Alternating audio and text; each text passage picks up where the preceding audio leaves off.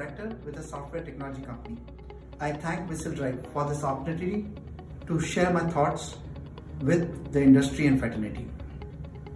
The global coronavirus pandemic has impacted businesses hugely, and this impact has resulted in multiple businesses having closed, stock markets have tumbled, oil prices have fallen, the consumer behavior has changed totally, and as a result of that, so has the demand for products.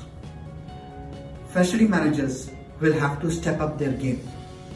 We will have to ensure as our number one priority the health and safety of our employees, right? The health and safety of not only our employees, but we'll also be responsible for our vendors, partners, and visitors who visit our facility. Long-term plan will have to be made by us FMs for the employees who are working from home. This is going to be a long-term trend. We will have to ensure work with the management to ensure the maximum comfort for these employees.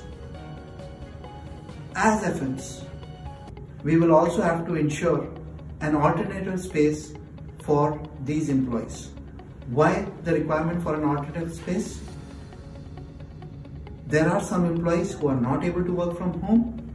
In addition, there are also employees who, though to have the capability to work from home, will not be able to do so at times because of confidentiality requirements and sensitivity of data. At those points of time, they will have to go into an alternative space, which is either co-working space or an alternative space set up exclusively for your own organization, and this will have to be managed very well, including sanitization and provision of all the facilities for the employees who are working out of there. Third, management of cost and resources will be very crucial for FMs in this scenario, right? Also, please note, FMs will have a major say in the strategy of the company going forward. This is an opportunity for FMs to showcase our role as partners with the top management. Going on, another area which we FMs deal with is the transportation. Now, transportation has been impacted majorly also with this global pandemic. All of you will realize that mass transportation also contributed towards the pandemic, in the spread of the pandemic, right? Another crucial part of transportation is freight distribution. Please note, distribution of food and other critical resources is crucial during this pandemic and post the pandemic too. And any lacuna in this will be more damaging than the pandemic itself. I repeat what I'm saying. Freight management is crucial, and any bypass in this or failure in this will result in more damage than the pandemic does by itself, right? Smart transportation is growing at 9%, and $100 billion is in the kitty.